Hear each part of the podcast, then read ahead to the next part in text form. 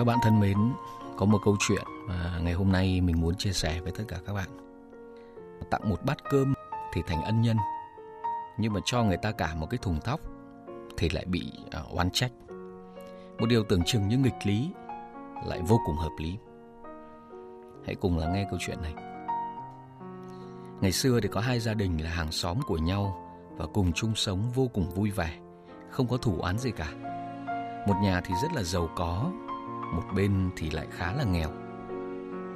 Một năm kia khi mà ông trời giáng xuống thiên tai, hủy hoại hết ruộng đồng và nương lúa, mùa màng thì thất bát, khiến cho nhà nghèo không có gì để thu hoạch, cũng chẳng có thức ăn dự trữ, chỉ đành nằm chờ mà chết mà thôi. Lúc này thì nể tình hàng xóm qua lại bấy lâu, à, hộ nhà giàu đã lấy ra một thúng gạo trong số lương thực tích trữ của mình để cứu họ khỏi cơn nguy nan. Sau khi trải qua thời gian khó khăn nhất, gia đình nghèo bày tỏ lòng cảm ơn với vị hàng xóm hào phóng của mình.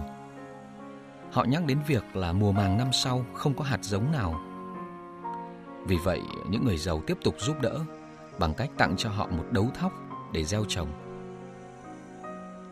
Thế nhưng lần này, thứ mà những người nhà nghèo trả lại cho họ không phải là lời cảm ơn mà là sự trách móc. Hộ nhà nghèo nói rằng một đấu thóc này thì làm được cái gì chứ? Gieo không được chục mét nữa là. Mấy người này giàu có mà sao lại keo kiệt và tệ bạc đến như vậy? Gia đình nhà giàu nghe vậy thì cực kỳ tức giận. Họ vốn có lòng tốt giúp đỡ mà không hề kể công hết lần này đến lần khác, nhưng chỉ đổi lại được những lời oán thán và đố kỵ. Kể từ đó thì quan hệ giữa hai bên không khác gì kẻ thù. Vậy nên sau câu chuyện này người ta mới bảo nhau rằng một bát cơm có thể nuôi ân, nhưng một thúng thóc có thể tạo oán thù. Khi mà sự giúp đỡ và cho đi đã trở thành thói quen, thì người nhận sẽ không còn cảm thấy biết ơn bạn nữa. Dục vọng giống như nước biển vậy. Uống càng nhiều thì chúng ta càng khát. Do đó chúng ta có cho đi bao nhiêu thì cũng không thể thỏa mãn hết mọi ham muốn của người khác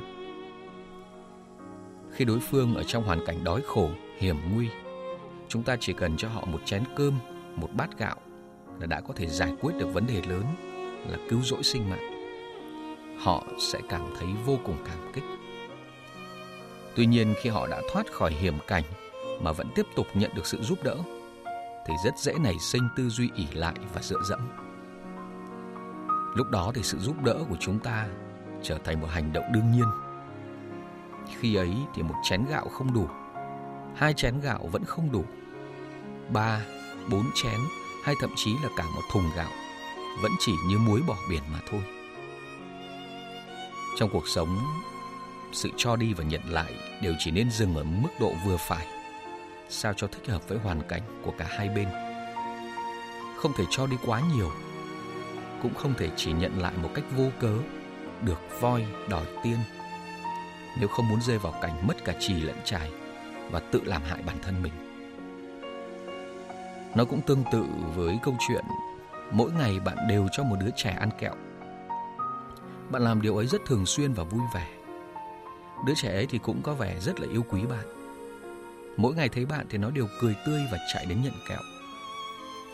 Nhưng rồi một ngày bạn xoa đầu nó và bảo, Hết kẹo rồi Bỗng dưng bạn thấy nó rất khác nó gào ầm lên rằng bạn keo kiệt, bạn xấu xa, hoặc nó đi khắp nơi để nói xấu bạn.